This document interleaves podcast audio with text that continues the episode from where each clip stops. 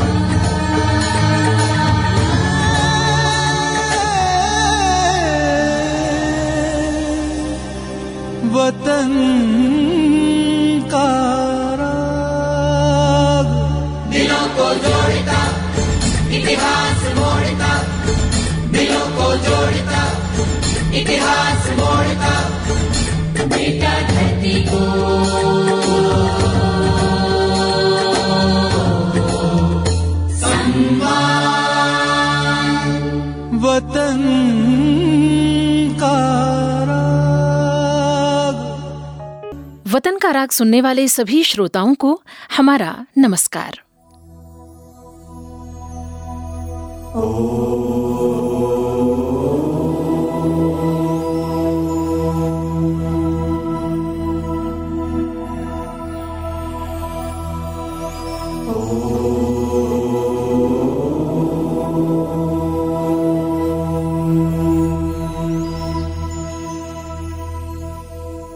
ईश्वर ने मुझ पर जो उत्तरदायित्व रखा है, उसे मुझे निभाना है।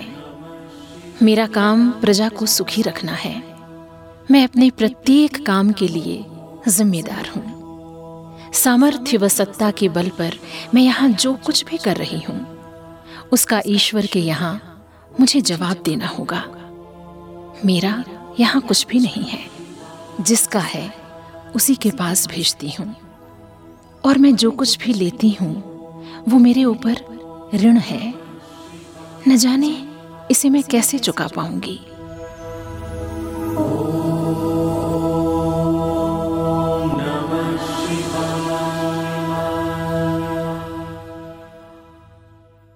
ये कहना था, मालवा साम्राज्य की रानी और भगवान शंकर की अनन्य भक्त अहिल्याबाई होलकर का। उन्होंने साबित कर दिया था कि शस्त्र के बल पर केवल दुनिया जीती जा सकती है। लोगों के दिलों पर तो प्रेम और करुणा से ही राज किया जा सकता है। उनके जीवन काल में ही प्रजा उन्हें देवी तुल्य मानने लगी थी। ये इतिहास का वो कालखंड है जब औरंगज़ेब की मृत्यु के पश्चात मुगल साम्राज्य का सूर्य ढलने लगा था और मराठाओं का वर्चस्व बढ़ता जा रहा था। उसी समय पेशवा बाजीराव ने अपने कुछ सेनापतियों को छोटे छोटे राज्यों का स्वतंत्र कार्यभार सौंपा।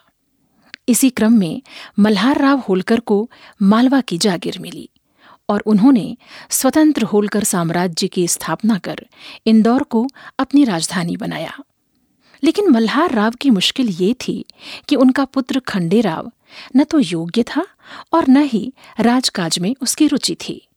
इसलिए मल्हार राव एक ऐसी पुत्रवधु की तलाश में थे, जो उनके राज्य और पुत्र दोनों को ही संभाल सके। और उनकी ये तलाश पूरी हुई महाराष्ट्र के अहमदनगर में जामखेड़ के पास चौंडी गाँव में, जहाँ उन्होंने सात आठ बरस की तेजस्वी और संस्कारी अहिल्या को एक मंदिर में आराधना करते हुए अचानक ही देखा। 31 मई सन 1725 को मानकोजी शिंदे के घर जन्मी अहिल्या को पिता ने घर पर ही पढ़ाया लिखाया था। बहुत अच्छे संस्कार दिए थे। एक साधारण घर परिवार में पली बढ़ी अहिल्या अत्यंत कुशाग्र बुद्धि की सौम्य और सात्विक बालिका थी।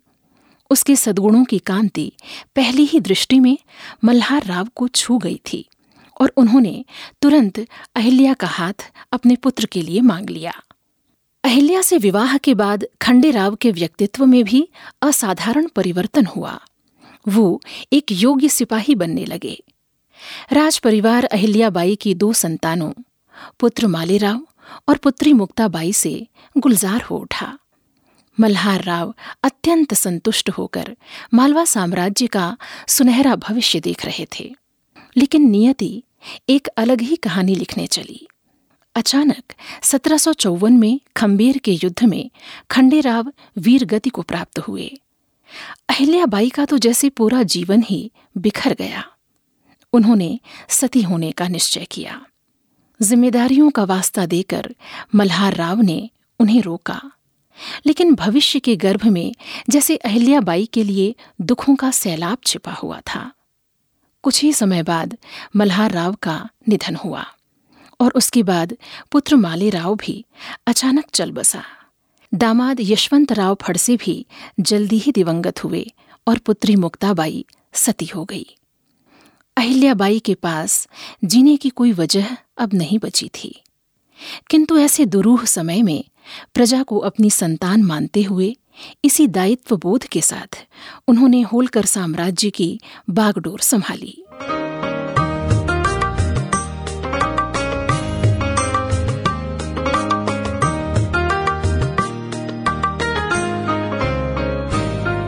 मन मेरे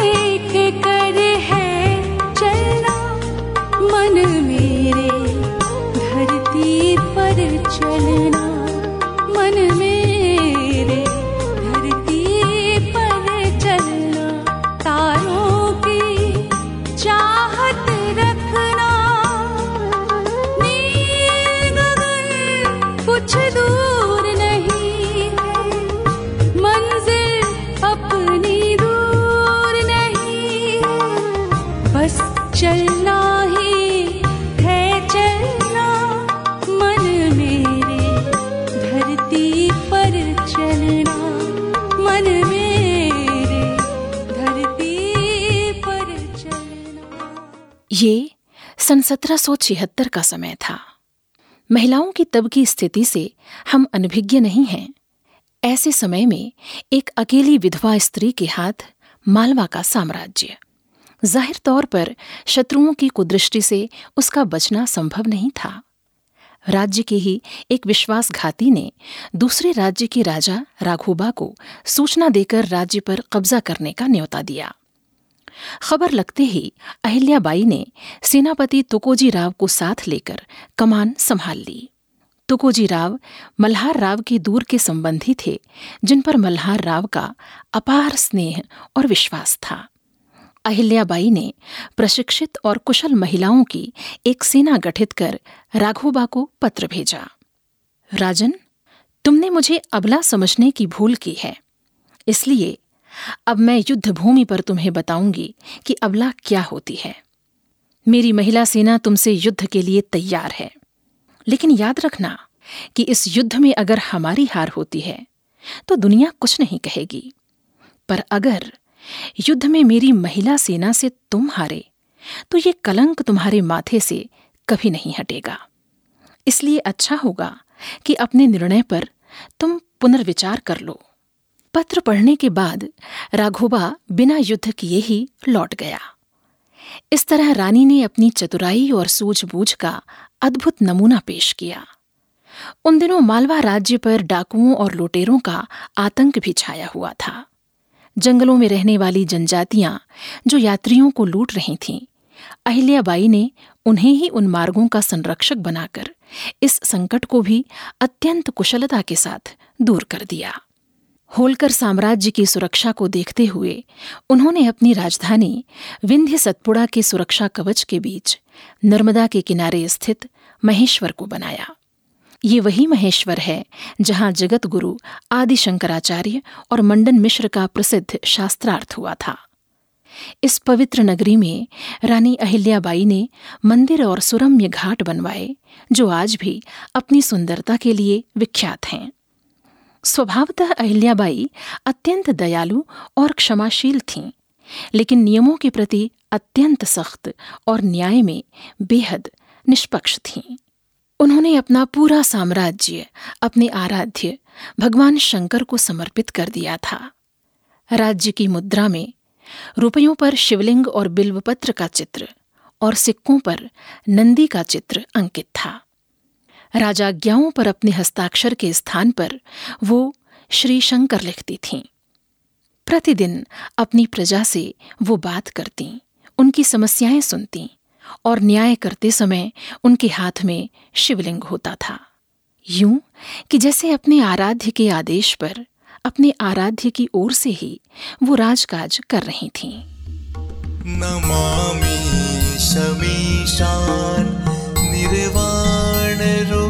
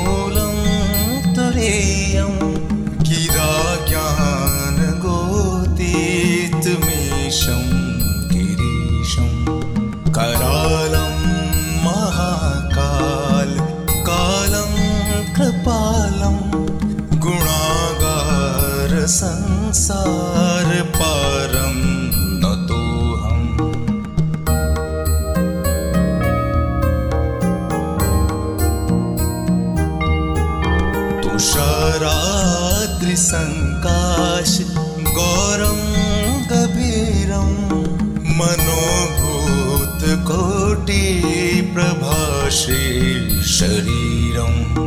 स्फुरन्मौलिकल्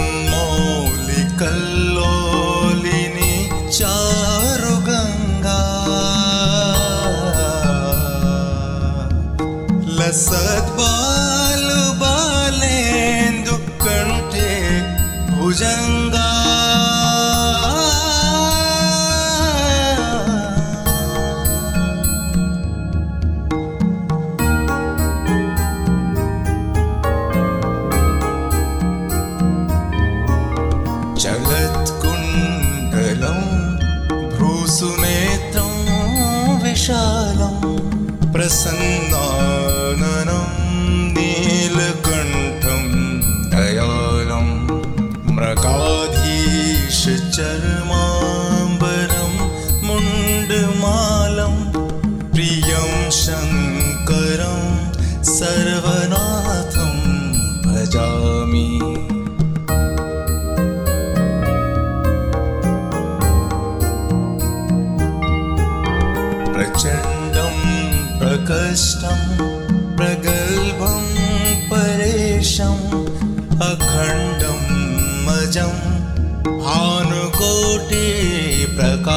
त्रयः शूलनिर्मूलनं शोलनिर्मूलनं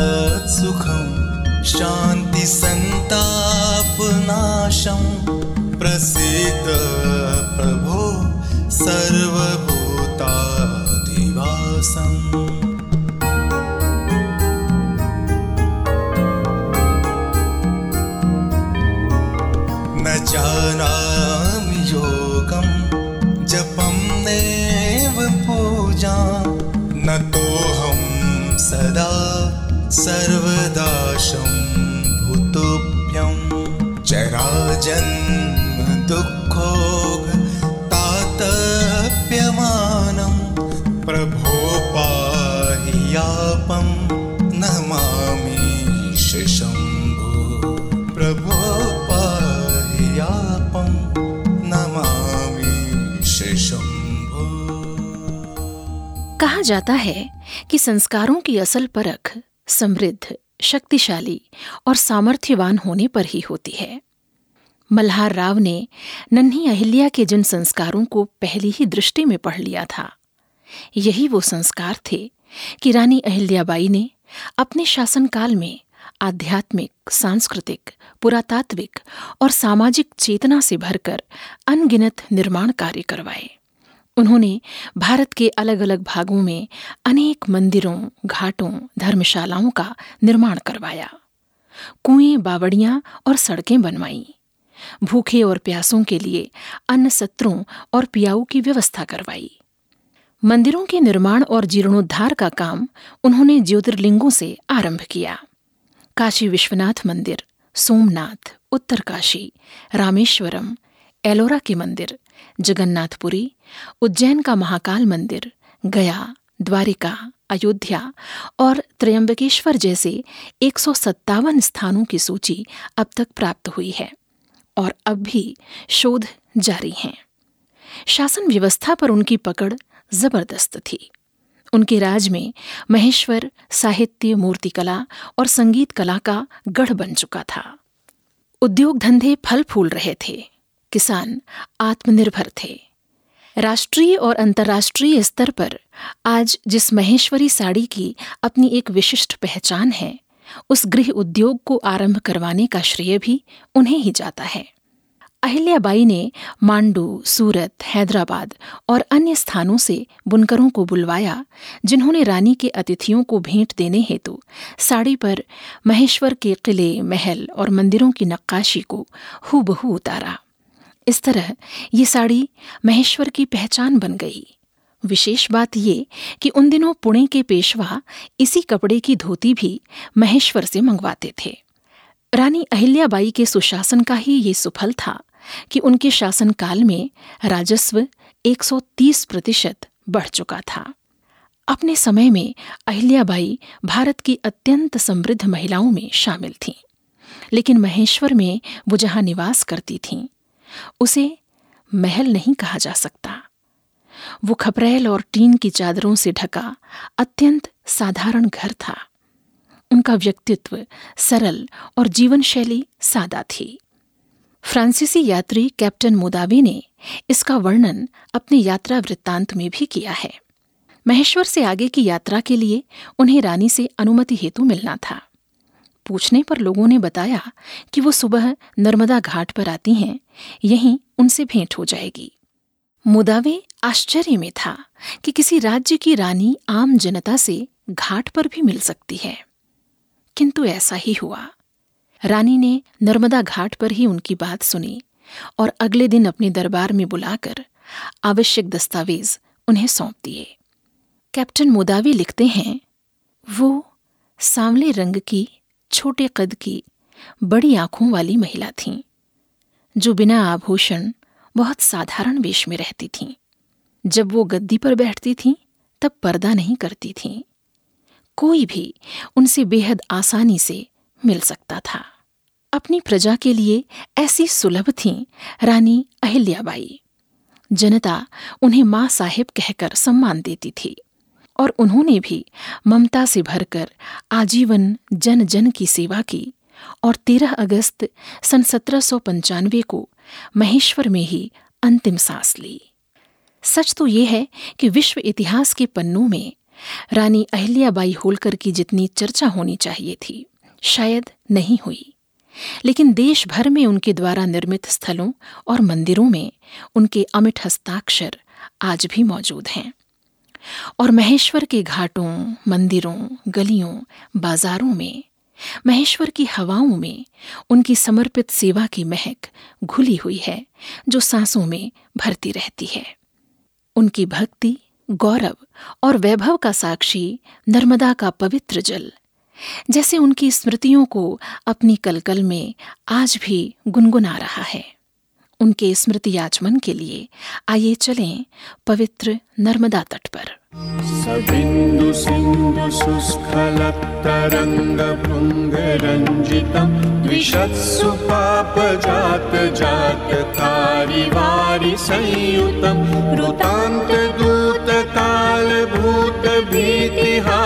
वर्मदे। नमामि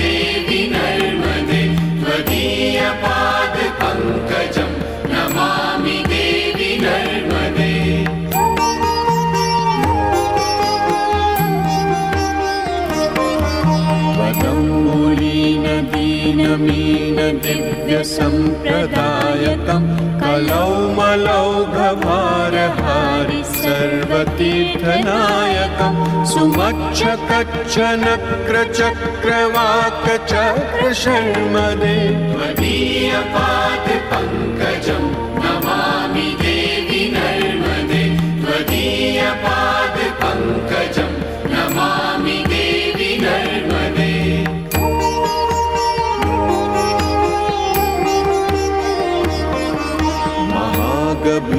नीरपूरपापभूतभूतलं नमस्तमस्त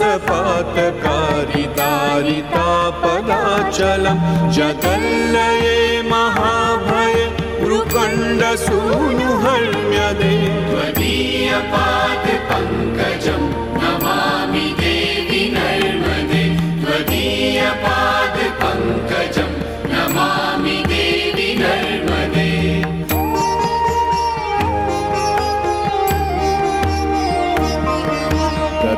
तदैव मे भयं त्वदम्बुवीक्षितं यदा मृकण्डसूनुशौनकासुरारिसेवितं सदा पुनर्भवाब्धिजन्मजं भवाब्धिदुःखवर्मदे त्वदीयपाद पङ्कजं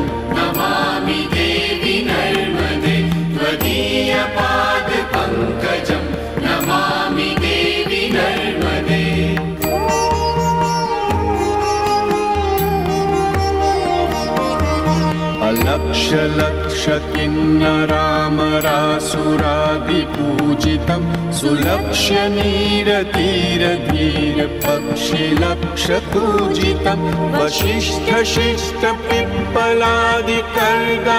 वशिष्ठशिष्टपिप्पलादिकर्गमादिशर्मदे त्वदीयपादपङ्कजं सुलक्ष्य नीरतीरधीरपक्षि नमामि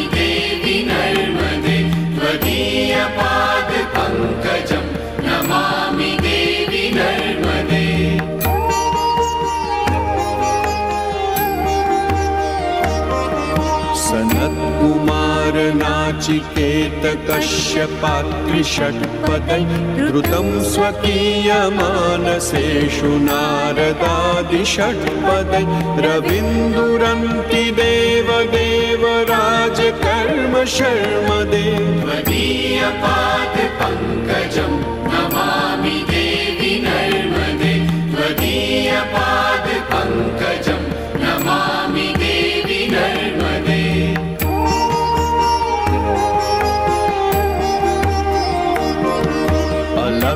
लक्ष लक्षपापलक्षसारसायुधं ततस्तु जीवजन्तु तन्तु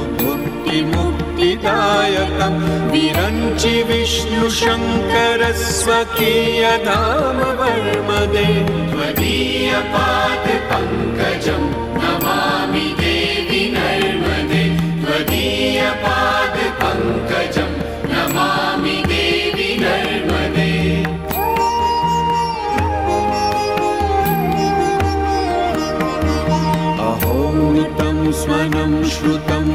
केश केशजातटे किरात किरातसूतवाडवेषु पण्डिते शठे नटे दुरन्तपापतापहारि सर्व जल्तु